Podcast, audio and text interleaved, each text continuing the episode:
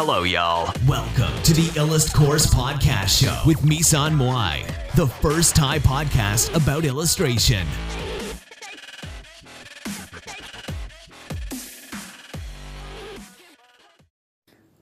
สวัสดีนะคะ วันนี้นะคะจะมาพูดเรื่องหนึ่งก็คือทำไมเราถึงต้องให้โอกาสคนที่เขาล้มนะคะ บางคนเนี่ยอาจจะบอกว่า เฮ้ย เวลาที่คนล้มอะ คนหน้าตาดี หรือคนที่มีชื่อเสียง เขาจะมี privilege เหนือคนอื่นนะคะ เขาจะมีสิ่งที่คนอื่นเรียกว่าเออการให้อภัยอะไรอย่างเงี้ย มันจะแบบมันจะเหนือคนที่หน้าตาไม่ดีหรืออะไรอย่างนี้นะคะ ซึ่งจริง ๆ อันเนี้ยประเด็นเนี้ยเราเข้าใจนะ เราเข้าใจเลยแหละ แต่ว่าเราอยากจะให้มองว่า ทั้งสังคมนี้เลยนะ ทั้งสังคมนี้เลย ก็คือทุกๆ คนมนุษย์ทุกๆ คนที่ทำผิด ไม่ว่าคุณจะหน้าตาดีหรือหน้าตาไม่ดี ไม่ว่าคุณจะดังหรือไม่ดัง คุณมี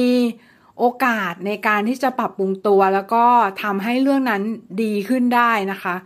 คุณสามารถเลือกได้ว่าคุณจะเป็นแบบไหน คุณจะล้มแล้วคุณไม่ลุกเลยหรือว่าคุณล้มแล้วลุกได้เรื่อย ๆ นะคะ หรือคุณจะเป็นคนที่พ่ายแพ้ยอมแพ้ไป ในระหว่างทางนั้น แล้วคุณก็อาจจะเป็นโรคซึมเศร้า หรืออาจจะเป็นโรคทางจิตเวชอะไรอย่างเงี้ย ซึ่งอันเนี้ยเราเราถือว่าจริง ๆ แล้วมันก็เป็นบาดแผลในจิตใจของแต่ละคน ซึ่งจริง ๆ เราอยากจะให้คนนั้นน่ะเขามีสภาพแบบนั้นจริง ๆ หรือเปล่า เราอยากจะให้เขาเผชิญกับชะตากรรมที่โหดร้ายแบบนั้นจริง ๆ หรือเปล่า เราเชื่อว่าหลาย ๆ คนเนี่ยมีจิตใจที่ อาจจะโกรธอาจจะรู้สึกแย่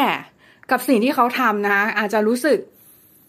ไม่โอเค แต่ในสุดท้ายแล้วเนี่ย เราต้องการให้เขาเผชิญกับชะตากรรมที่เลวร้ายขนาดนั้นหรือเปล่า หรือว่าเราอยากจะเห็นเขาชิบหายจริง ๆ หรือเปล่าอะไรเงี้ยนะคะ ซึ่ง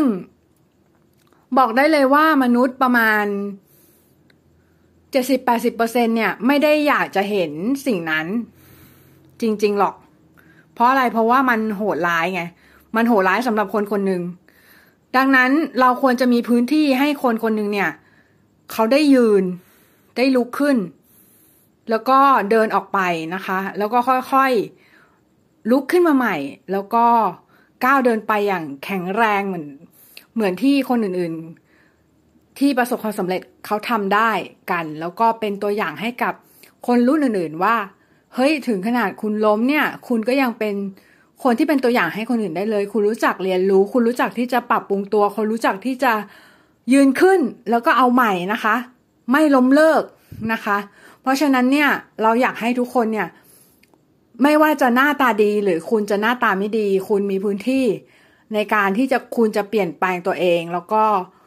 ปรับปรุงตัวได้นะคะ แล้วก็ส่วนสังคมเนี่ยก็ควรให้โอกาส เขาไม่ว่าเขาจะหน้าตาดีหรือหน้าตาไม่ดีนะคะ ควรจะให้โอกาสเขาทุกคนให้โอกาสมนุษย์ทุกคนที่เขาทำผิด ที่เขาอยากจะปรับปรุงตัว ที่เขารู้สึกผิดแล้วนะคะพี่เป็นห่วงนะคะก็มันจะมีกรณีของน้องปั่นเลตี้นะคะ ซึ่งทำคอนเทนต์เกี่ยวกับโลโก้ แล้วก็โดนสังคมลุมด่ามากเลยนะคะ แล้วก็ พี่อยากจะบอกว่าพี่เคยเป็นครูของน้องน้องปั่นนะคะ ในช่วงเวลาสั้น ๆ คอร์สสั้น ๆ คอร์สหนึ่งนะคะ แต่ว่าพี่ไม่ได้จะอาศัยเหตุการณ์นี้ในการเกาะน้องหรืออะไร แต่พี่ที่พี่ออกมาพูด เพราะว่าพี่เป็นห่วงสังคมแล้วก็เป็นห่วงทุกอย่างโดยรวมนะคะ เป็นห่วงน้องด้วยนะคะ เป็นห่วงความรู้สึกน้องแล้วก็อื่น ๆนะคะ แต่อย่าคิดว่าพี่เข้าข้างน้องเลยนะ พี่ออกมาพูดเพราะว่าอยากจะให้เห็นอีกแง่มุมหนึ่งมากกว่านะคะ อย่างแรกเนี่ยน้องเขาสำนึกผิดแล้วนะคะเขาเขาขอโทษแล้วเขาก็ยอมรับผิดแล้ว สังคมเราควรจะมีที่ยืนให้กับคนที่สำนึกผิดนะคะ แล้วก็คิดจะปรับปรุงตัว แล้วก็ทำให้เขาเนี่ยจะได้ move on ได้นะคะ ไปข้างหน้าได้ ถ้าเรากระทืบกระทืบกระทืบกระทืบเขาซ้ำเนี่ยเขา ก็ลุกไม่ได้นะคะ แล้วแล้วแล้วเราจะไม่ให้เขามีที่ยืนเลยหรือหรือหรือหรือไรอะไรเงี้ยนะคะ เราจะรวมไปถึงคนที่แบบขาดโอกาสคนอื่นๆด้วยนะ ไม่ใช่เฉพาะน้องปั่นนะคะ หมายถึงน้องปั่นเนี่ยอาจจะมี privilege ตามที่หลาย ๆ คนเขาพูดจริงอะ่ะ เออ ก็คือแบบ น้องเขาน่ารักหน้าตาดีอะไรเงี้ย ก็คือมี privilege อะไรเงี้ยใช่ไหมตามที่คนอื่นพูดแต่ว่าจริง ๆอะ อยากให้ลองมองในแง่นี้ก็คือ คอนเทนต์ที่น้องเขานำเสนออะต่างประเทศอะเขานำเสนอ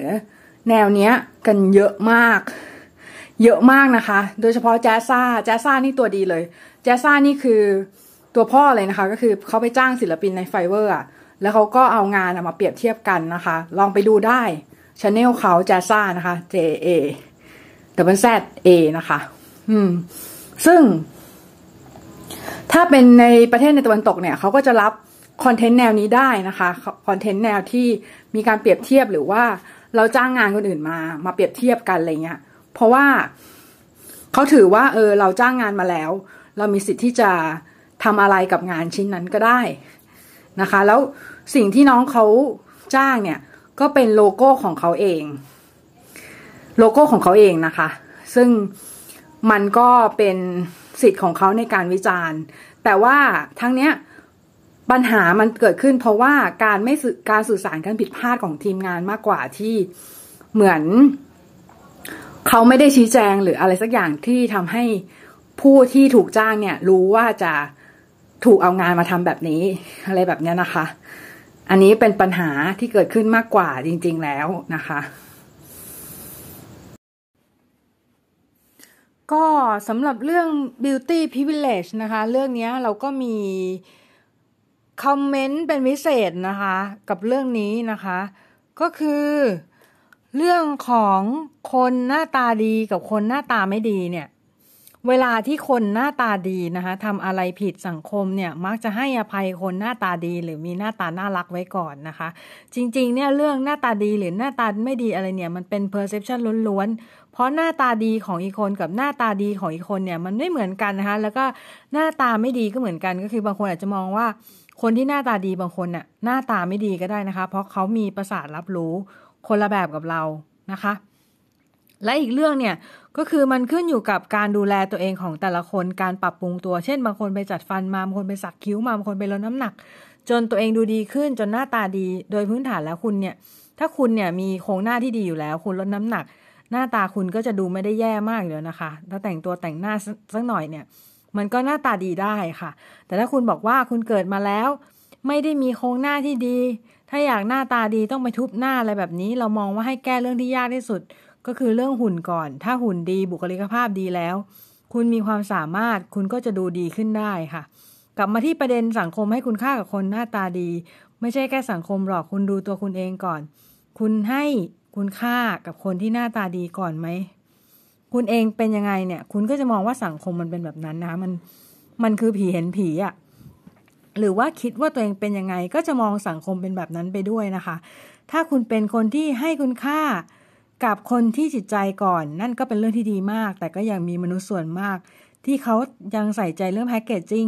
เขายังใส่ใจเรื่องลักษณะภายนอกอยู่มาก เพราะคนเราไม่สามารถมองทะลุกันถึงจิตใจได้นะคะสำหรับเราเราคิดว่าเรื่องนี้มันเถียงกันได้ไม่รู้จบ